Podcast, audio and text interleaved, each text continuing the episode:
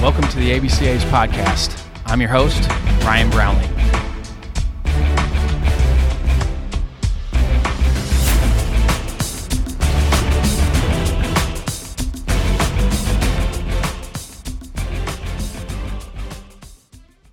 This episode is sponsored by Netting Pros. Netting professionals are improving programs one facility at a time. Netting Professionals specializes in the design, fabrication, and installation of custom netting for backstops, batting cages, dugouts, BP screens, and ball carts. They also design and install digital graphic wall padding, windscreen, turf, turf protectors, dugout benches, dugout cubbies, and more. Netting Professionals is an official partner of the ABCA and continues to provide quality products and services to many high school, college, and professional fields, facilities, and stadiums throughout the country. Netting professionals are improving programs one facility at a time. Contact them today at 844 620 2707 or info at nettingpros.com. Visit them online at www.nettingpros.com or check out Netting Pros on Twitter, Instagram, Facebook, and LinkedIn for all their latest products and projects. Make sure to let CEO Will Miner know that the ABCA sent you. Now, on to the podcast. This is part one of two-part episode with Nate Trosky. So we had a little bit of technical difficulty on the back end of the first part. So it was long enough in the two parts to do a two-part series on this. So this is part one this week, and then next week we'll have part two. So have a great week, everybody. Appreciate you. Joining us on the ABCA podcast this week is one of the best infield minds we have in the game, Nate Trosky. There isn't a place in the world that Trosky hasn't touched coaching infielders. Trosky's been pushing the envelope and developing infielders for over 30 years. Trosky's contributed over 10,000 players playing in college and over 500 in professional baseball, including 20 plus first round MLB selections. This is a wide open conversation on developing infielders. Let's welcome Nate Trosky to the podcast. All right, here with Nate Trosky. Uh, Trosky Baseball, scouted over 20 years and pretty much coached infielders all over the world. So, Nate, ju- thanks for jumping on with me. Uh, absolute pleasure, Ryan. Thank you. Last time I saw you was at the ABCA. And you, you good yeah, times and good to be back. Thank you. Yeah, you crushed your talk. And um, I mean, is there anywhere you've you haven't coached infielders that you would like to? I just got to Puerto Rico, so I was in I was in Puerto Rico about six months ago with the German national team, and they had a national team event. So it's the 18U, and so Dominican Republic, Puerto Rico, um, Mexico. There was you know a handful of national teams across the country, and in Germany. You know, a lot of people don't know there's baseball in Europe, and you know there's major leaguers. Max Kepler, you know, he's the right fielder for the Minnesota Twins, and he signed a multi-million dollar deal recently. And um, I coached Max his first first year in the Dominican Republic when he was 14.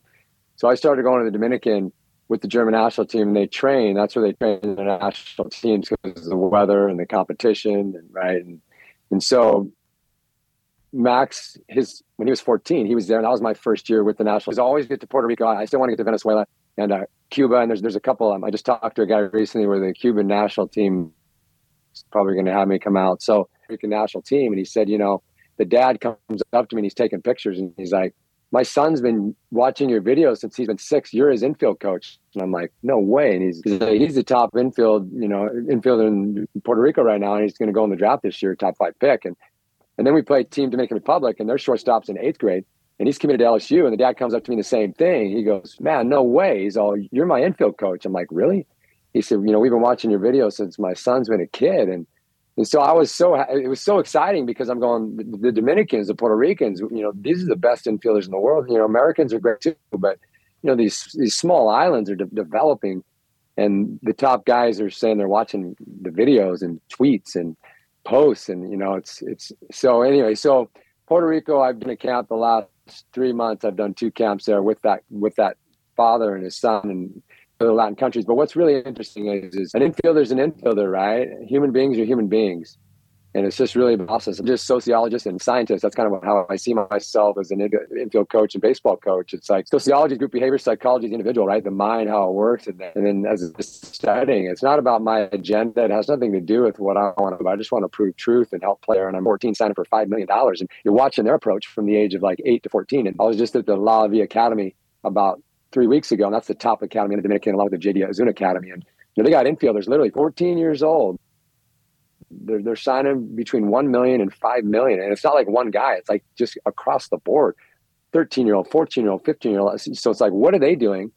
And what can we learn from them? And also, what can they learn from us? Because, you know, it's, it's about, I mean, that's why the, the video and YouTube and, and, and, travel and Twitter and Instagram is, is, is changed you know the culture because now we have access to everybody and we can see with the Latins and you don't have to go move to the Dominican Republic to see how Javi Baez fields a ground ball, right? You just jump on YouTube and you go, whoa, this is his style. And so yeah, there's some places I still want to go, but I've been in about 20 countries, Japan, China. Really, when I'm there, I'm there to learn, even though I'm there to teach. And it's just eyes are open, ears are open. It's just let's go, let's get better. When was your first trip out of the U.S.? First trip was uh, when I finished playing. Um, I knew I wanted to become a coach. I'm like, I want to be a college coach. And we know how hard it is to be One head coach. And I'll say more of the JC route because JC we were playing 70 games in the fall. We were our, the JC I was at. We were one of the top JCs in the country. We were practicing seven days a week. I mean, I'm not saying that's the model, but that's what we were doing. There was no limits, and, and you know, we learned so much about the insights in the mental game to base running to to you name it. You know, situational baseball. You know, baseball IQ. You know, it was so deep. And then I'm, I'm going. I want to be that guy because I want to teach this game. So when I finished, I um I go, how am I going to get this head job somewhere? So my buddy, a lot of my buddies in college were going to Europe to play professionally, and they go, you can get a head job over here in Germany, you know, as a 22 year old, and and I was like, shoot, let's go. So I'm over there coaching men, you know, and they're like pro am leagues. You know, some guys are paid, some guys are not. Some guys are national team players, and and uh, it was incredible. My first year as a head coach, we won the, the national championship, and then from there I went with the national team and then from there you're going to Italy and all these countries with the national team. And you start meeting people, and you go to South Africa and you coach there, and you you know it's just this kind of this this river that just continues. And so I you know I stayed single, and I you know I had no kids till I was really 49. And so basically what I was doing is just traveling the world, and not only the world because we have a lot to offer here too, right? So I'm hanging out with the best of the best. You know, 15 years ago I called Jerry Weinstein, maybe 20, and I go Jerry we played you in the Final Four in junior college. I don't know if you remember me, but I want to learn from you. So he was at Cal Poly at the time, and you know I'm two hours from him. So for five years, I'm down there every summer, just doing his camps and listening. You know, and just you know surrounding myself with the best. You know, hanging out with Tom House for five years with the Brewers, and we, we would do all of our area code stuff at USC. And it's like just listening, and you go, how does this apply to infield play? Because it, you know, to me, you know, it's you know, it's it's a full circle, and you go, and, and then I'm working at Stanford. I just got back two days ago. I've been there for the last ten days, and I've been at Stanford for 20 years and then I'm hanging out with their speed guys and their pitching guys. And it's just like, how can we apply speed training to infield development? How can we apply apply throwing of throwing Tom House's principles of keeping your head in movement and posture? And you know, and you, you just realize that it's it crosses over everywhere, but we can learn from these areas. And you know, I was with Tom Kunis doing his pitching camps at Stanford. He was a Stanford pitching coach for about 12 years with the Dodgers now. And you know, I'd go work the pitching camps for 12 years. Then I'd do the afternoon with the comma infield camps, and I'd go do the hitting camps you know, in the comma too. And, you know, that's just one small example of like what I did for 35 years. But that was like, that's like one week of time. Then the next week, it's a whole nother journey. And next week's another journey. And so surrounding myself with, with open ears, open eyes, and, and, and realizing that not everybody's a perfect coach, but we're all striving to be our best and we can all learn from each other at all levels. So a lot of fun. I mean, what can U.S. coaches learn from what's going on in a training standpoint outside the U.S.? You know, in the Dominican Republic, they they keep the main thing the main thing. And, and so they understand that the five physical tools are draft, so they sign. They don't go in the draft. So, you know, from a young age, they know their draft date is their signing date, which, you know, here it's our draft date. That's their signing date. So their signing date is when they turn six. And so what happens is, is a year, you know, my son's at 2024. Well, over there, you know, my son's at 2036. He turns 16 in 2036. So you say, you know, how old your kid? He's a 2036. So you know, my kid's four years old. So like we're planning literally. The, the, Dominicans are planning, and and you know I've been there for 20 years, so I you know I'm I've I've learned a lot on their their their recipe and their secrets, but also they, they have a lot to learn from us. So so you know my kid's a four year old. He's a 2036, and they have this. They're on this journey of signing a pro contract, and they understand that it's not about necessarily being an elite player it's about being an elite prospect and so what happens is by the age of you know 14 15 they're running sub 760s in the range of 6'4 6'5 6'6 6'7 you know they're throwing 88 to 95 across the diamond and hitting the ball 400 feet and and you go well how are they doing it well they focus on the five it's like they get the five right but They don't know cuts and relays. They don't know how to hold runners on. They don't really know how to steal bases. They just run. And so they build prospects. So it's like, so what I've done is, is taken that concept and, you know, and they're not as organized as the Americans. They just kind of get out there. You know, some of the academies are, but, but a lot of them are pretty just kind of freestyle. And so I, we take the education you know the education piece of us over here being organized you know going to you know you know being a college coach and being a college baseball player you have to be on point you got to be at class you got to be at practice you got to be you can't be late you know the dominicans are great at being late but they but they don't have a time clock that they're running on they have eight hours to do their infield drills eight hours so they're just hanging out and they'll hit for an hour then they'll hang out for an hour then they'll hit for another hour they'll hang out for an hour and they'll do infield work for an hour and there'll be 20 guys in a line but they have the whole day so they take the five and they don't miss. Every kid can run, field, throw, hit, hit for power. Run, hit, field, throw, hit for power. They got all five. You know, we got our guys that go down to the cage and they're watching HitTrax and they're just lifting and separating. And they got maybe one tool, maybe they hit tool, but probably not because they're over swinging and trying to, you know, launch balls. You know, when you're like, when's the last time you were on a only program? They play catch every day. Every day year round five. My wife about this recently. I'm like, because our son is four. He rides a bike, he rides a skateboard, he rides a scooter. He plays tennis, he plays soccer. And what I see, because you, you know as an infield coach, it's about your ability to read the ball and then recognize and react with footwork. You need proper angles and proper footwork. Well, soccer, right, teaches you those angles.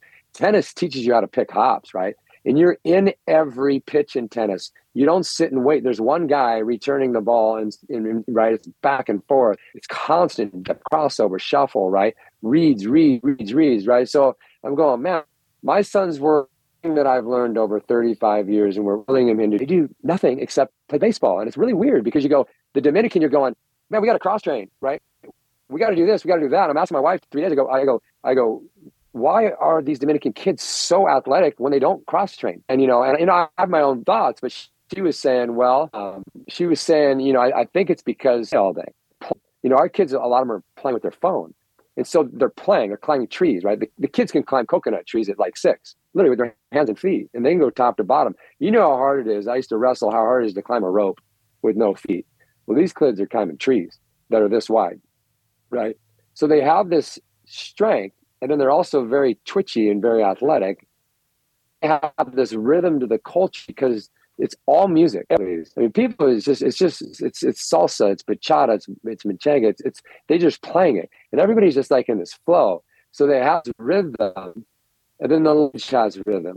So if you think of the English language, you say high rock. The Germans, we have the Americans, we have the Dominicans. So that's who I'm with when I'm in the Dominican Republic. The Germans is hollow, stein, hund, ball. In English, it's high rock, dog, ball. And in Spanish, it's hola, roca, pelo, palota. Hola, it's not high. Hola. It's not ball. It's roca, pelota. Hola, roca, pelo, pelota. And I started realizing the part of how to speak. Everything has a melodic flow.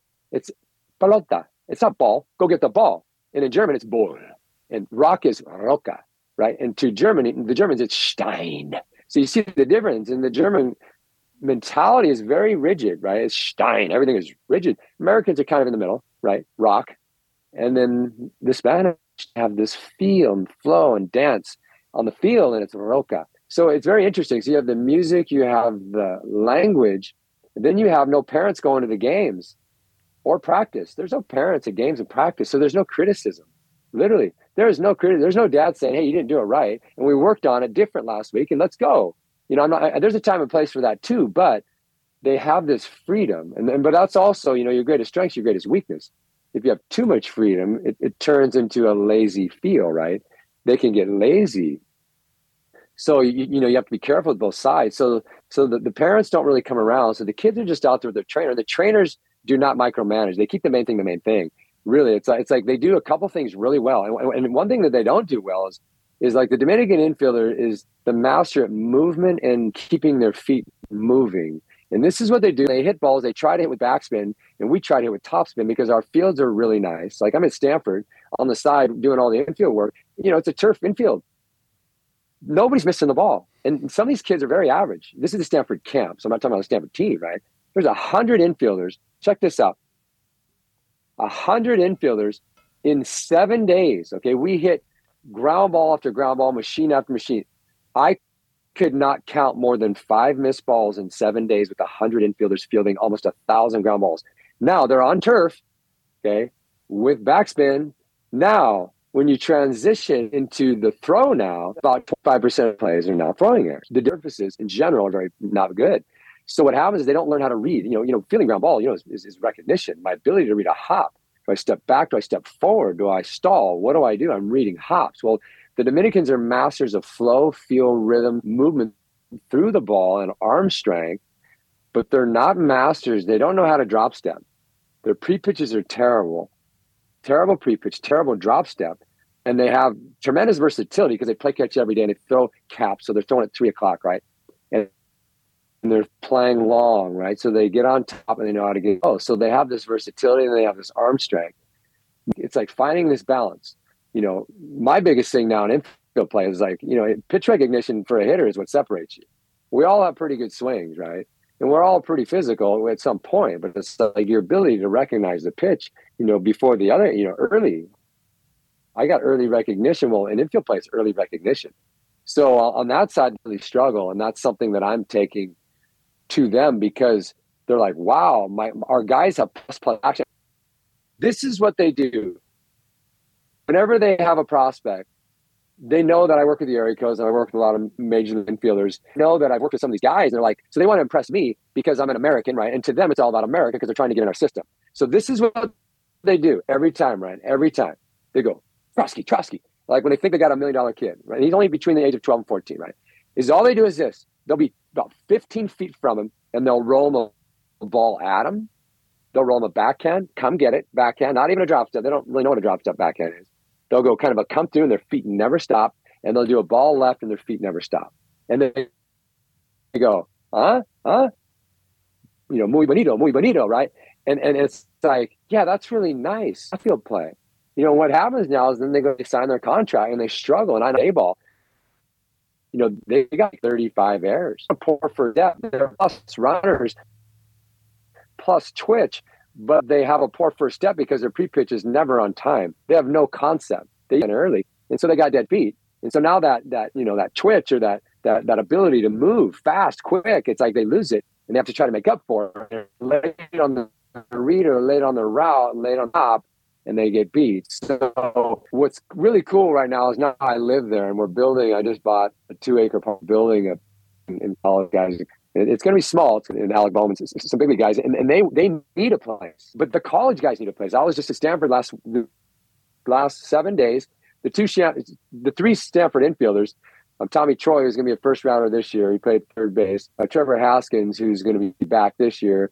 He'll be starting shortstop this year. And Owen Cobb, guys, all I worked with since they were kids. And you know, I'm out there at the camp, and they're coming up to me because they're coming off injuries. They're not in the Cape right now because they're coming off injuries. They're like, "We got no one to work with. Can you can you hang out with us after the Stanford camp, which ends at like five, and and train with us?" But it's like Division One guys, elite guys, draft guys in the winter, right? To work with. I mean, to get better, not to sustain, not to maintain. So the idea, like like like Bobby Witt, I, I'm like, you know, you've been getting infield work. And he's like, yeah, you know, I've been getting infield work in about, you know, like four times every two weeks. I get out there two times a week. But imagine if you could get out there five times a week with quality work, right? That's really preparing him to be better, not just to try to be kind of ready. So the big leaguers struggle with the, the young players struggle with the youth players struggle, the college guys, everybody struggles with where's that infield guy that's available and that's good and that fits my schedule. And you can't really find them. And you know, the, you know, the good guys typically are at an elite job and they're not available. They come home with their family, or hey, I got a day for you, but I don't have like three weeks for you.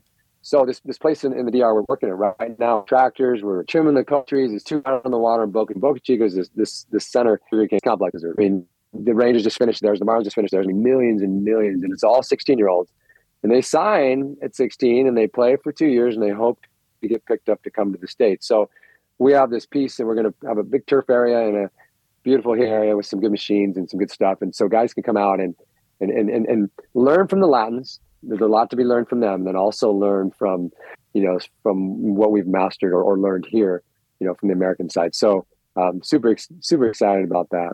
So a lot to learn, yeah, but but a lot, you know, a lot to learn on both ends, and they're excited to have me over there. And the last point I wanted to make was, is like the JD Azuna camp, they had the, the highest paid drafted or signed player. They don't get drafted. The highest signed player four years ago, Robert Puason. Puason signed for like 5.1 million, and he was the highest at the time. Well, now they're having five millions. You know, this year they had multiple guys at five millions, and, and JD's like, "Can you come out and work with my guys?" And when I watch when he works with them, you know, you see the limitations because they're really good at what they do. But most infield coaches, as you know, are not very creative. They kind of either follow what someone else does or they they learn, but the, but reply literally to the game because that's the only thing that matters. I don't care how good you are at drills, right? It's how this functionally applies to making you a better defender in the game when it matters. And that's all I focus on now. It's like, yeah, knee work is nice, but it's like not even a half of a percent. And you're never even on your knees. So let, us do a little bit of that and let's find our hands, but let's get into some stuff that's really going to challenge us. And, and I'd love to share with you some of the stuff we're doing um, about incorporating, I call it the TSSA level. It's time, speed, stress, and added variables into training. And it's it's it's pretty cool because now what happens is they break down because you're challenging them with time, speed, stress, and added variables. And that's the game, right? You're on a clock and you're moving faster and the ball's moving slow and it's moving fast, right? And then you have the, the speed of the ball and the speed of the athlete. So if I'm not moving at game speed or accelerated game speed when I have Trea Turner running, right? If I don't train at that speed, game speed, accelerated game speed, I break down when I need to, right? And then I have the stress. So how do I add stress to reps? How do I add stress to drills? And then how do I add variables? Because if I have one variable, you give me one short hop and it's a backhand, I could sit on my knees literally and just blindfold myself. And you know, we're older guys that played infield and we have that motor skill. We don't really need to practice short hops anymore. I mean, you need to warm up to them, but it's not like you need to practice them. You need to take it somewhere deeper. And that's where I'm at now. It's like, how do we activate and incorporate the TSA into drills and training. And, we've come up using the Stanford camp. I'm using the Dominican. I'm using it with the big league guy. And what you see is they break down. And now, if you say if I'm breaking down, you know the special forces they call deprivation training. It's depriving you of oxygen, food, and sleep. If I deprive you of these these qualities that you want, right? It's comfort, right? If, if, if I deprive you of comfort, because we talk about hey be great when you're uncomfortable right? Be comfortable when, when you're uncomfortable. That's a cliche unless i could apply to what i do right? And there's literally no growth in the comfort zone. So you go if i want to grow so Bobby Witt Jr. i was working with him this winter i'm like bobby you want to get better or you want to sustain being one of the worst defenders in the big leagues now i didn't say it to him like that but, but you know he's a plus defender but in the big leagues he's got the most errors right and you say well, what do you want right and so it's like do you want to just maintain or do you want to get better? And I want to challenge you as a big leaguer. And then you got the minor leaguer who signed in the first round, which the next two days we're going first rounders and guys committed to Texas. And I'm going, are you satisfied with being a first rounder? You know, really, what is your mission? So if I don't get better at my training, what happens? It's the same product next year. It's the same guy. So it's like with wait, I'm going to challenge you, and you want to be challenged, and, and you know, you know, everybody wants to be challenged. So it's like we take the comfort out of the training because there's no growth in the comfort zone. My one buddy, he's, he trains Mr. Olympias. And it, it, when he said this, it, it, it resonated deeply into what I already believe that I do, but it also put it at the forefront. He said, to trigger the growth response, you have to work through failure. You have to. It's not even like negotiable. And so I took a little further. I said, okay, to trigger the growth response, you have to work in discomfort. You have to work through failure. You have to be uncomfortable. But how do I apply that to my reps? And so you don't even trigger the growth response when you work muscles, right? But you don't trigger it either when you're an infielder or even a hitter. It's like that challenge rep, that challenge rep, that challenge rep. So I'm at the Stanford camp and I'm watching others, and they're all playing catch. This is seven days, probably 400 campers, and there's probably about 80 to 100 infielders. And they all come in cycles to the back turf field. So they come back there, and we you see it in Puerto Rico, Dominican Republic, you see it all the United States. Uh, the Japanese are probably the best at creating energy and speed and catch. Um, it's, it's pretty awesome watching them play catch. But when you watch every single one of these high school players play catch, every single one of them, okay, I put it in five gears. Gear one is lazy gear. Gear two is comfort gear. Gear three is game speed. Gear four is is accelerated game speed. Gear five is overspeed. Right. When you watch these guys play catch, and by the way, they all five ground balls to be evaluated. So think of let's just round off at 100. 100, that's what? Five. We've never done this meeting in the stations. I said, I want you to time every single ground ball that they've got. How many of their ground balls out of 500 do you think were under a 4 2? Four nines, five twos. That's not even the game. But see, they don't even know it. They're literally in gear two, comfort gear. So they're training and thinking they're at game speed and they don't even know it because they move in comfort zone all time because that's being human. Humans strive for comfort, right? That's our nature. We like to be comfortable. And the elite coach is going to get them out of the comfort zone because there's no growth in the comfort zone. So these guys, I mean, fascinating. I'm watching them because I'm evaluating. And then the college, one of the college coaches, he's getting the clock on every ground ball. And after every single group, live plays out of 500 that were sub 4 3. So, you know, at, at a high level, when I'm training, I want to play at Stanford. I'm at the Stanford camp. There's 50 colleges here. And I, and I can't even get it over there under 4 3. But I don't even know I'm not because no one's holding me accountable. Okay. So now, out of the 500 ground balls, there was there was only Ryan three errors. Now think of this: it's off a machine, true hops on nice turf. Now, by the way, twenty percent are fine high school players, eighty percent are average to a tick below. When you think of there's 400 players there, right? You know, every you know camps, whatever camps you're doing, you know, it's a small number that go, well, those guys are pretty good. And the rest are nice, nice. Look out, transfer in the throw, totally incapable, but anybody can catch it. Right? And they're in this second gear thinking they're at game speed. So, and I would sit there and watch, and almost every single inning, there was like two errors.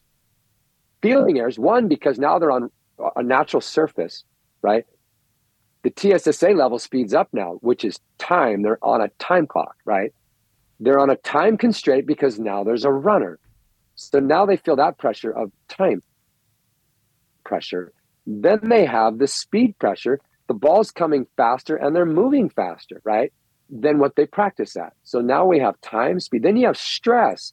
I'm on a state Stanford coaches, Dartmouth, Brown, all these D3s, all these academic are all watching me, right? So now we got stress. I'm on a team I've never played on. And then you add under the lights. I'm on a team with a bunch of committed guys, whatever it is, right? So you got all this going on, and it was just air, air, or mishandle, mishandle, barely get it over.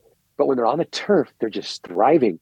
And it's like, that is not infield development. And I'm not saying we were thinking it was, but my point is, is that's so often what we think infield development is. Get the machine, shoot some routine balls, a couple backhands, a couple forehands. The kid's working in gear two, and he's going, I'm not really race fit, race ready. I'm race fit, but I'm not race ready. And they're all race fit because they all practice, they all take ground balls, but none of them are race ready, except the 2% that's on a clock working at game speed with with what being intentional about it not just oh it just happened today it's like intentional about elevating the tssa level. And so we've added we've, we've built this countdown clock. I'll tell you about it um, when it was and it changes. I mean i used it all week. And we're going to start we're going to it's an app and we're going to sell it eventually elevating tssa and basically putting pressure on the defender. Even in catch play we have speeder runners now in catch play and we also have a countdown clock. Now you can't do it on every throw but like the last three minutes every single day, we put you in different lanes forehand, backhand, neutral, and we say, you have a good runner at this time. And, and basically has six speeds of runners at the top. So it's, it's different for if you're at 90 feet or 120 feet, or if you're throwing from shortstop, right? You, you, you just you just click a button and it switches where you're at. So at 90 feet, we're going to give you 1.6 seconds for an average runner. So they set up, and I and I hit the clock, and there's a speaker Bose speaker in the middle, and I and I say go, and they all come out of their fielding position. So we start in the neutral lane, and if I say average runner, they might have time for two shuffles. Depends their arm strength, right? But average runner, so the guys are finding their clock. Then I then I just hit the button, and it goes from from one six to one four, and I say, okay, now we're going good runner. And now they drop two tens, and now on catch play, now they're going, okay, I got to get under. And what happens is, is they just feel pressure two tenths of a second, as you know in baseball, is ridiculous because a 4-0 versus a 4-2, that's a plus runner versus a, a, above average runner to a 4-4 is a below average runner. 4-2, 4-4, I'm almost getting first round money, right? You're going, it's just a tenth of a, yeah, it's crazy how, but it's like, it's significant, right? So then you go, okay, now Trea Turner's running, we're going double G runner. So now they, they, they might not even be able to shuffle, put the foot down and go, or they got to jump and throw, but we're doing it in catch play. Then we go into the backhand lanes, then we go to the forehand lane, and we keep going from double G to good to average to poor to double poor. Because Miguel Cabrera, even though he's a slow runner, Nolan Arenado is also a slow runner, but Nolan is a 4 5. Miguel's a 4 7 to 9. Then you got Lindor, who's like a 4 2. Then Baez is a 4 0. Trea Turner's a 3 8. And Buxton's a 3 6. And you're going, whoa, that's a significant difference on my approach to the ball, right? And also to my approach when I'm throwing. So now we're incorporating that with the clock. And it happens by a millisecond because I could just switch it and the speaker's Bluetooth. So that's just one example of how we're using Catchbook.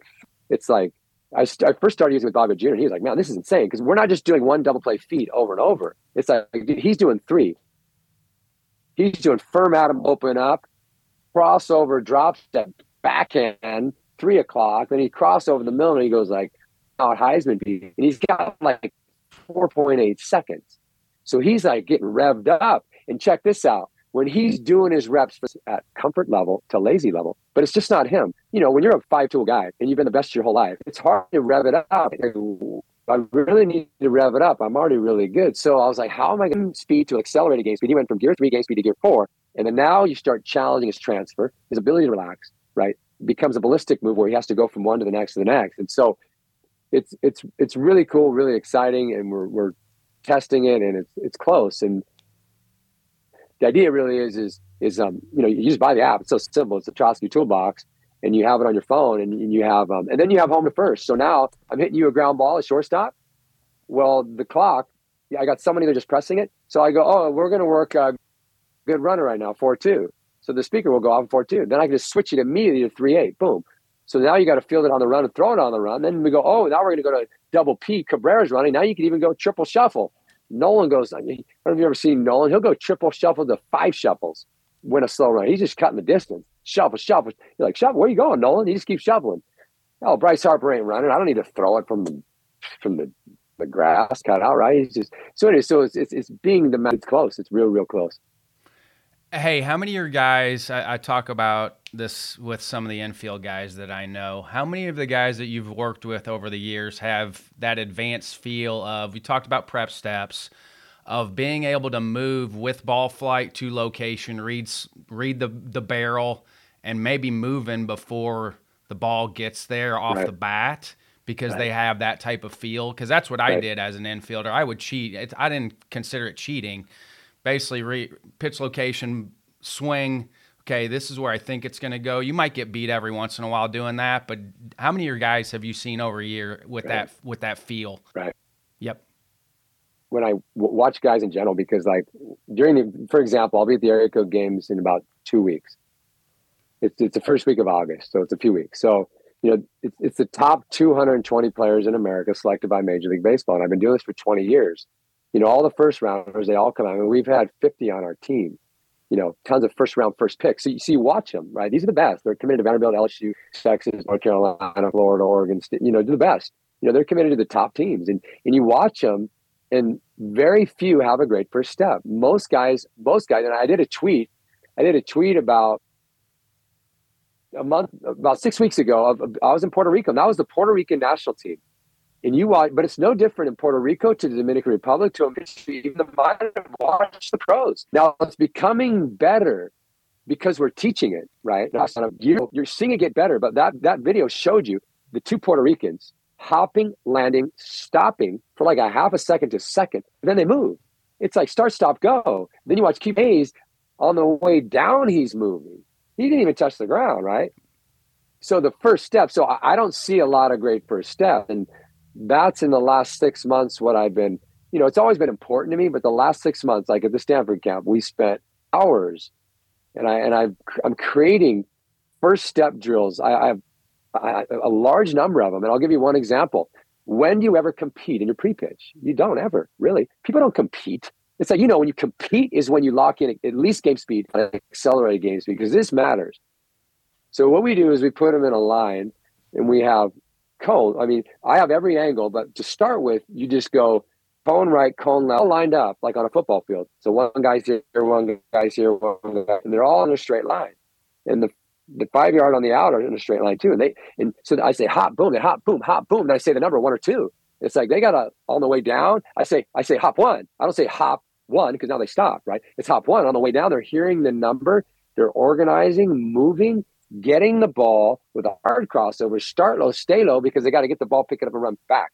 So there's two balls, and it's either one or two. But we do all angles, So I, I just call it the eight point star drill. So now it's it's one and two, three and four drop step left, drop step right, five and six angle in left, angle in right, seven and eight deep drop, and then come get it forward. So now they're but but they're a mess. But once you go one two one two one two one two, then you go three four three four three. So it's just two variables, right? We talked about the TSSA level adding adding variables. They can go one. Now I can go one or two. You got to make a decision in one hundredth of a second. Now I say one, two, three, or four, and I got to go lateral left, lateral right, drop step left, drop step, and then we're talking angles in five and six, and then forward and back. But but we but they're competing every rep, and it's like they know when they lost, and he's going to take a job. And also, you learn how to apply this mentality because in the game, 2.5 plays you get on average in 140 pitches average game.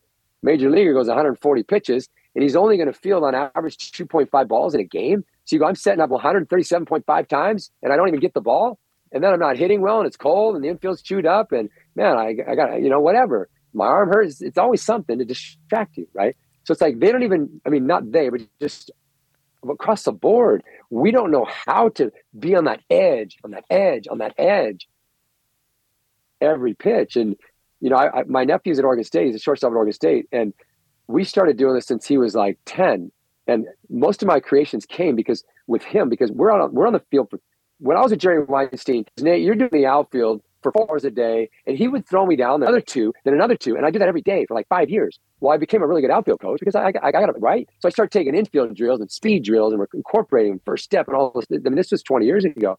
So then I'm with my nephew saying, I'm like, he's 10 years old. By the time he's 12, he's already advanced. By the time he's 14, he's got like 10 full rides, right? It's like, where's the time? So I, I got this one individual who's very athletic for eight years for literally two to three and a half hours a day. We would do posture, hold, movement, stretch, release, everything. And then I was just starting creating drills. So what was my point? What were we talking about right before that? We were talking prep about steps. cheating. Cheating. What were we just talking about? You, yeah, prep steps. So yeah, so I'm starting to create. So so so Oregon State. He's in ninth grade. They win the World Series. Pat Bailey comes over and he watches him for one inning. This this is one of the craziest stories of all time.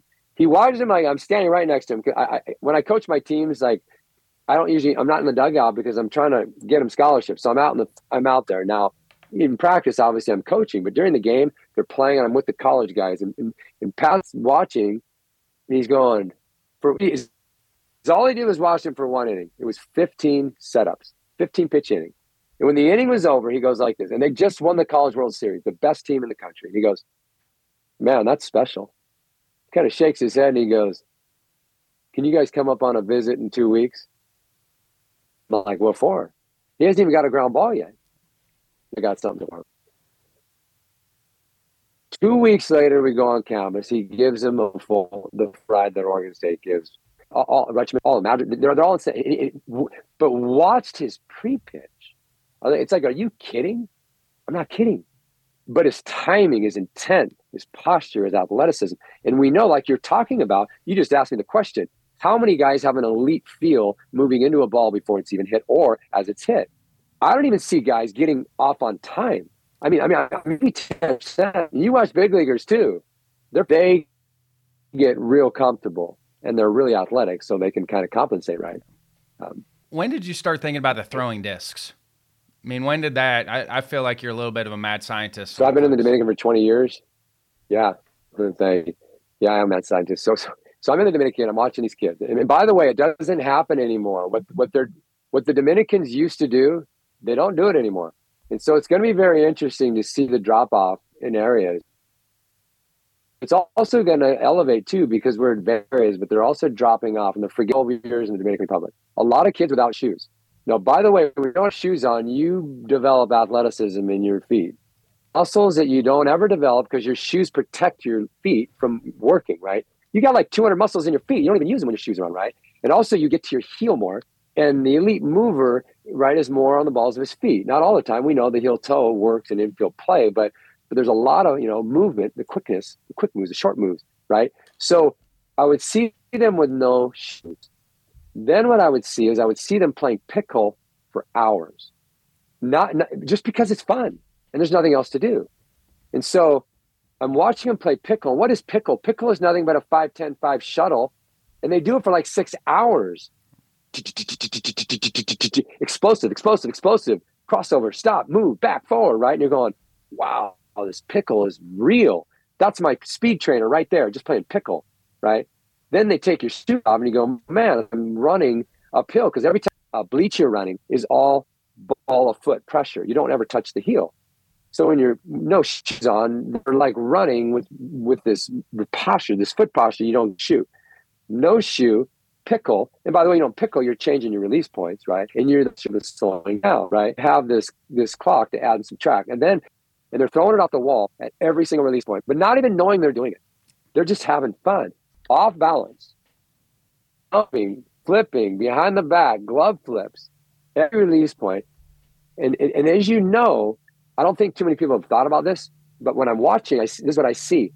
If I have to return a throw after I make a play, what happens to my actions? They never stop. It's like, oh, here comes the next one. So they have this flow, throw it, the next one's coming. So their feet never, their feet stop, their hands never stop, and they don't even. And from like the eight to like 14 before they get into the academies, feet release points and just working glove actions, right? And you're going, well, where'd that go? In the last five years, there's no kids. I lived there. Before I used to I used to visit and train. I lived there. There is no kids. I haven't seen one kid in five years off a wall. They all have shoes. They all have Rawlings Gold Glove, Heart of Hides, or Wilson's. So now they're fielding with a glove, and when they were on the wall, half of them didn't have a glove, or they had a cardboard, you know, little hatch in the right spot when your glove stinks. You get no choice. You can't be catching all over because it's a mess, right? You got to get in one spot. So all that is like disappeared. And and I have this. I took this picture about two months ago. One of the coach's sons, who we've been coaching with for 20 years, there, he's walking. It blew my mind, and I'll send you the picture if you want to see it. He's walking down the field. Now, by the way, this is all they ever did. They pickle, pickup ball. You say, oh, the Dominicans are so great at this. Yeah, they are. But now the kid's walking down the field, no more pickle, nothing. He's got his dad's cell phone and he's playing a video game, walking from the right field corner of the batting cage. The kid's like eight, all the way to the stands. He's overweight, out of shape, soft, soft here, soft here, soft body. It is all he cares about is that video game. That that's your son. Three years ago, he could not put the bat down. Right? He says, "Throw me another one, Dad." There's no bat. It's give me that phone, and he just sits there. But he's an example. Started seeing it coming about eight years ago when this. So so yeah. So so it's changing. It's, it's changing. But American culture is changing too, right? We're seeing guys. I mean, I mean, think of this. We're evaluating the quality of a thrower by velocity. It's like, what? Kids literally think that they're going to get a scholarship because they throw nine plus across a diamond. It's like, where is your release point versatility? Where's your internal clock and internal clock? Where's your feel for the game? When do you add and subtract? You know, where's the quality within your repeatable arm stroke? I watch these guys play catch. There was a hundred in the Stanford camp. There wasn't three guys that had a stroke because they don't even know what a stroke is. They're short, long, mid. They'll go short one, they'll go long, wrap around the back one, and then mid. And this is like, nine, but they know they can throw it hard. But let me tell you something: you're not going to win games, right? And so we're we're like we're confusing what it means to be, and that's why I came up with the concept: an elite athletic thrower with plus command. Tatis is an elite athletic thrower with no command, with a plus plus arm, and he's playing outfield, and he's one of the best athletes in the big leagues, right? You're saying elite athletic thrower with no command. So now we have guys that are not elite athletic throwers, so hard with no command, and we're, we're we're just we're just developing guys that don't have any feel. So it's it's kind of like we're lost. Are the Americans space? And my goal is to bring it back, and that's why I developed the black belt throwing system because you become really first. What is an elite thrower? I'm in a select group. And when an, when an infielder goes, because you know everybody wants to be in a select group, and that's why we have the belts.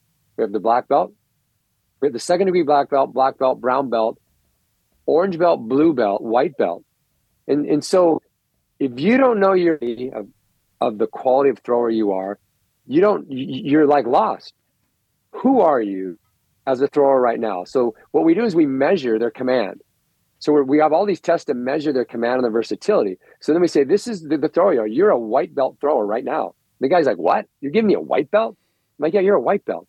It doesn't matter if you're committed or uncommitted. It doesn't make any difference. We're not biased, right? This is who you are. You threw right now throws to first base in 20 double play feeds, and you only hit target one, which is hit that 30% of the time, and all the rest are reach catches.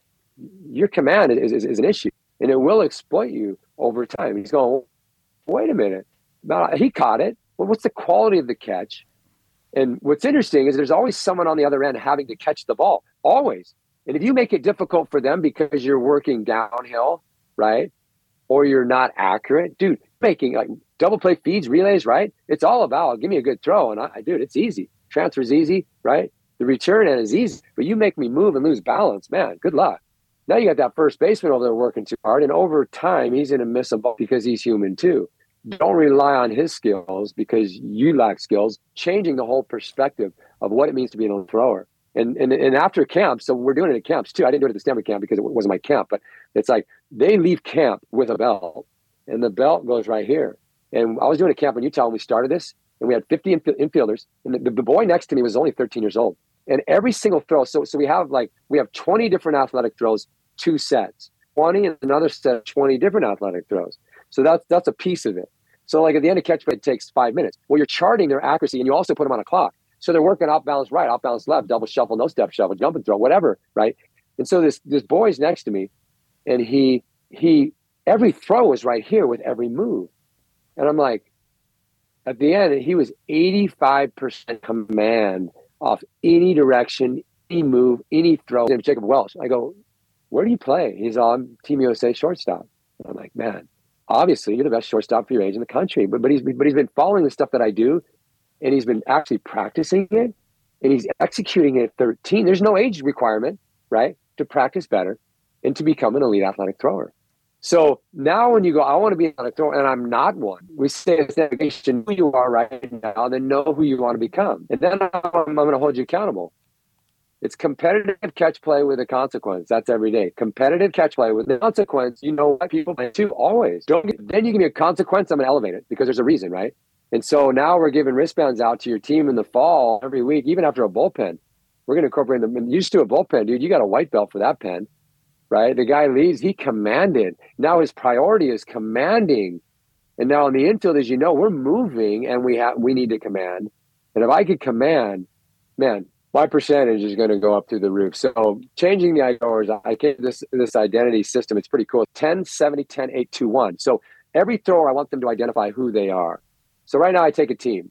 So let's just say I'm at the Stanford camp and I sit down with the first group. I say, oh, guys, becoming great at anything begins with awareness of who you are right now and then who you want to become. If you don't know who you are, you can't become something that you don't even know because you don't even know what you need to work on. You have to build a process according to and then to where you want to go. And then every day. So we're going to identify right now. So I have a group of 15 infielders at the Stanford camp. We sit down, I say, the bottom 10, it's a 10, 70, 10, 8, 2 10, 70, 10, 8, 2, 1 scale. So the bottom 10 is the loser. Loser doesn't want to play catch. He, he doesn't care. He's like, play catch. What for? I want to go hit. Okay. He's interested in hitting and not throwing. The Latin player, five tools.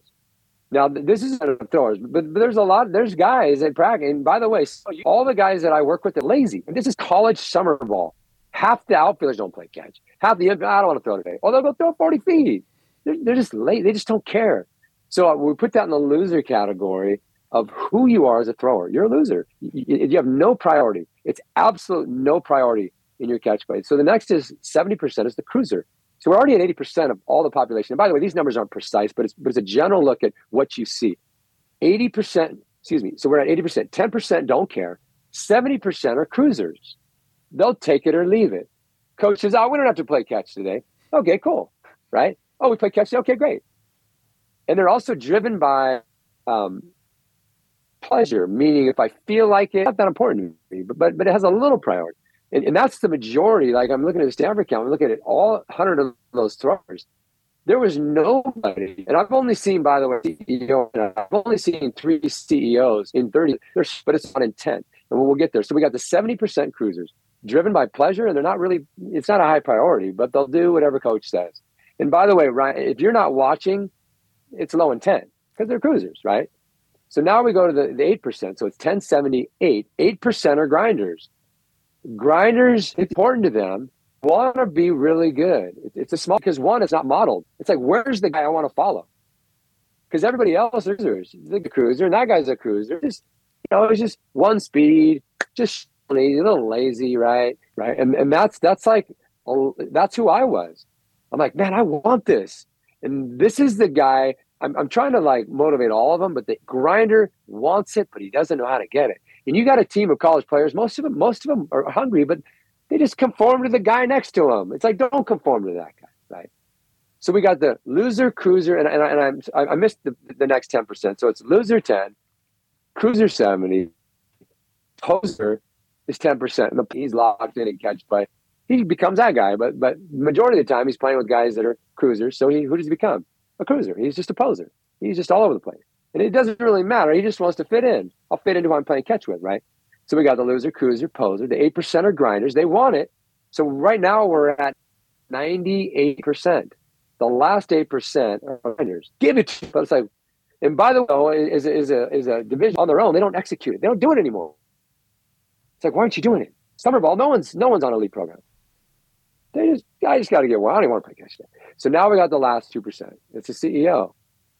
And I've only seen three CEOs in like 35 years. And they're currently all playing right now. Um, you have a CEO, which is a and you have the CEO of the CEO. They know who they are, they know where they're going, and they know how to get it. And they execute it every single day. And it's a great process. It's not just I have a process, because you can have a bad process, right? And execute, and you're not you're not getting better but they have a quality process and they execute it with consistency. So the, the, the, CEO, not the CEO the CEO, you watch him play catch and you go, you know what? That guy's different. He's on the road less traveled. He is on a mission and he's consistent. The lacking that he has is the intensity within each rep.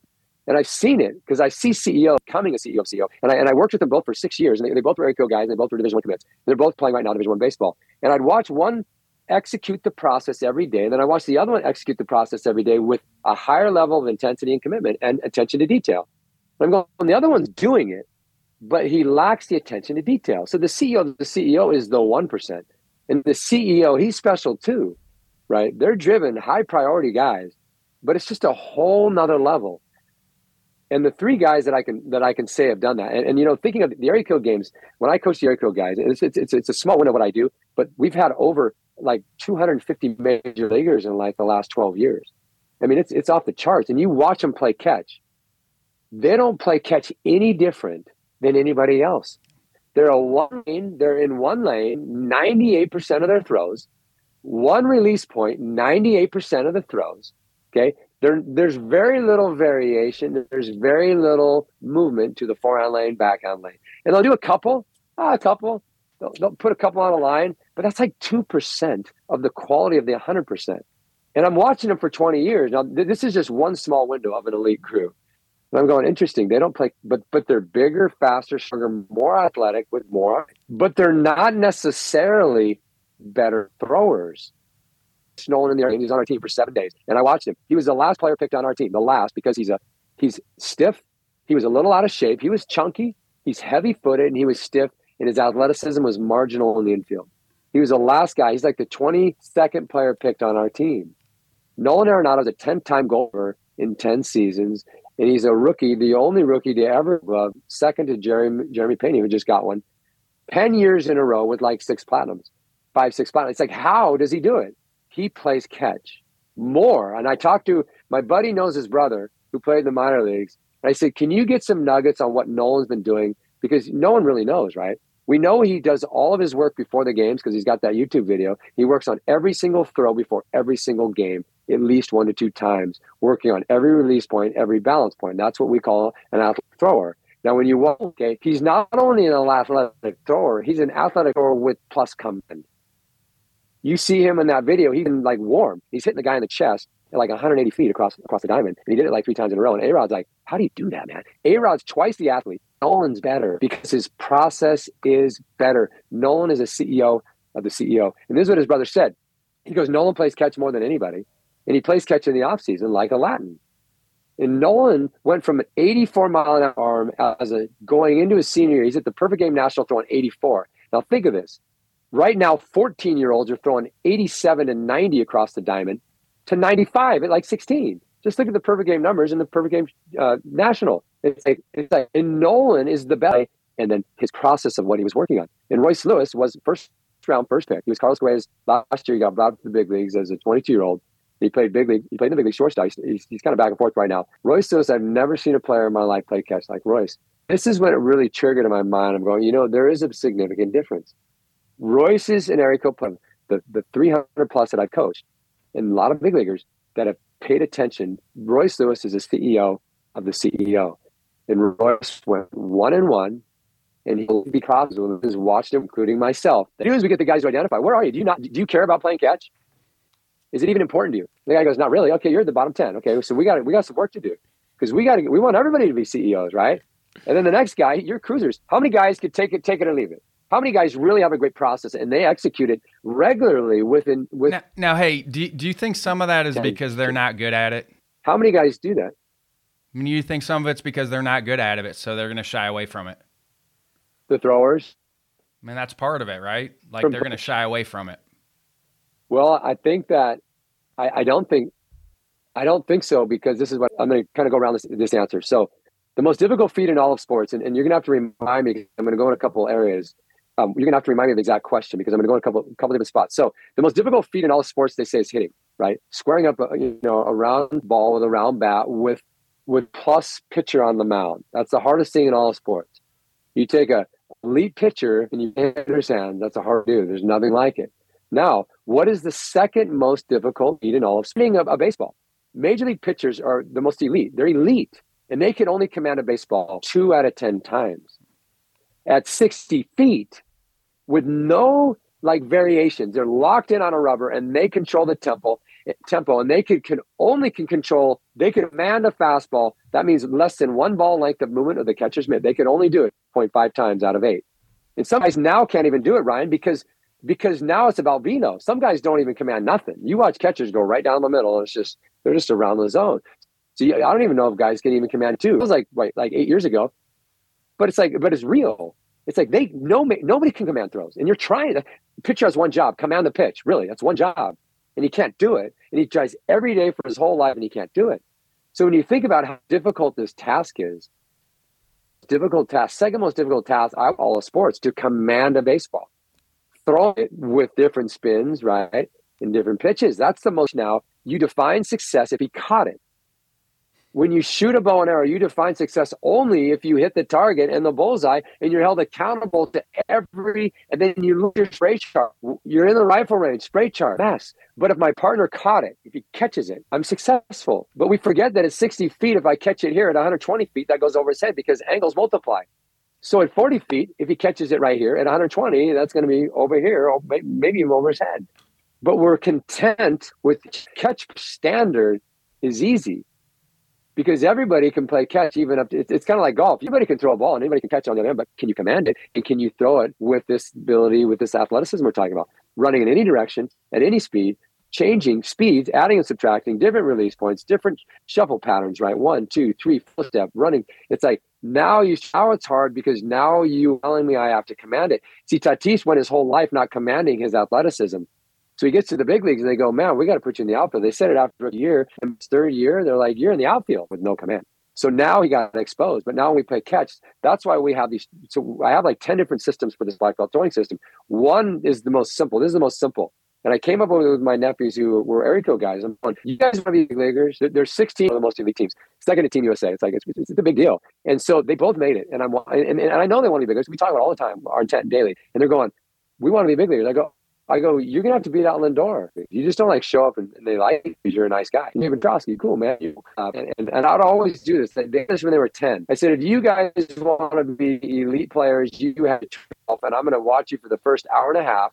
So I gave them a problem at 10, learning different lanes and different different types of plays. So I would watch them. Well, by the time they're 16, you know, they're throwing it across the football field 100 yards, they're throwing over 90. And, you know, I'm going, okay, the arm strength's there.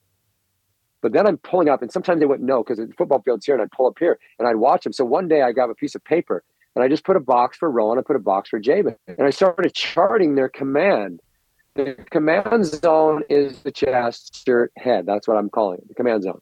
So if you hit me in the shirt anywhere or the box, I play catch for a long time because they got all these. They, let's just say they do 100 throws. I go down the field and I show them. I go, Jabin, this is your command zone, and this is Rowan's. I go, you hit him in the chest six times out of 150 throws, and Rowan, you hit them like 12, and you're a pitcher. I go, and you're going to play it where? You want to Stanford, and you want to go where? Oregon State, and you're going to give me this, and you're going to go. That's the goal. That's the bench. I go with this. So I started going. You know what? If I hold them accountable, so I started holding them accountable, and then comp- now they're competing every day in catch. Pissed because they're losing, and Rowan's like, man, no way, you just beat right. And then I incorporated into the black belt. I'm like, now you got to wear that belt. You got to wear it. We're not just talking about it. You can't walk away from that belt. You walk into the, the, the studio where you're doing your martial arts and you walk in with a white belt. You're not chest up and back, head behind your heart, like mean, white belt, right?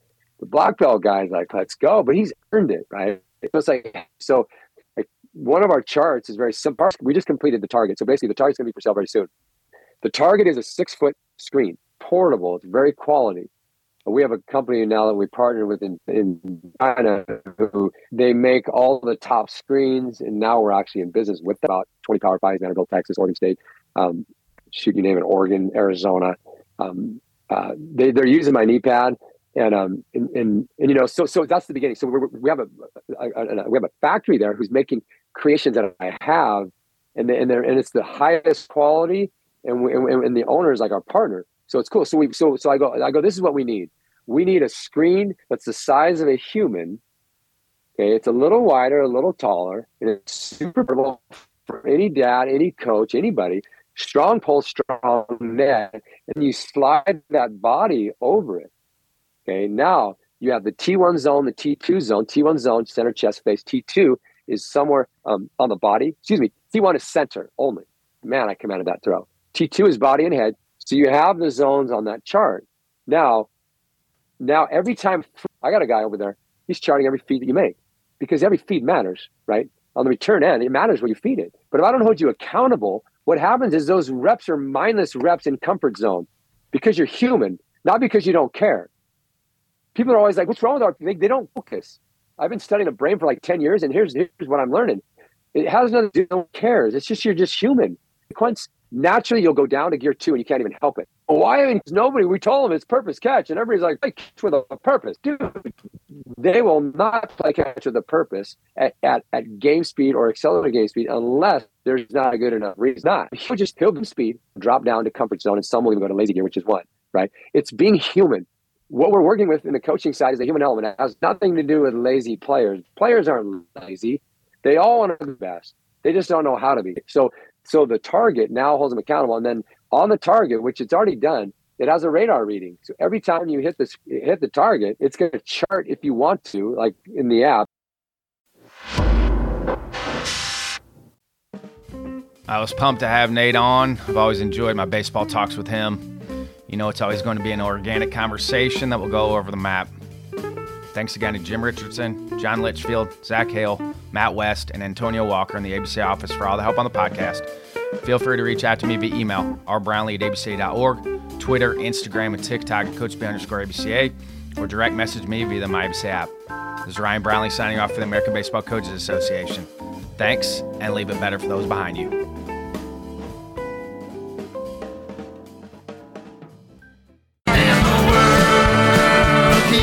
And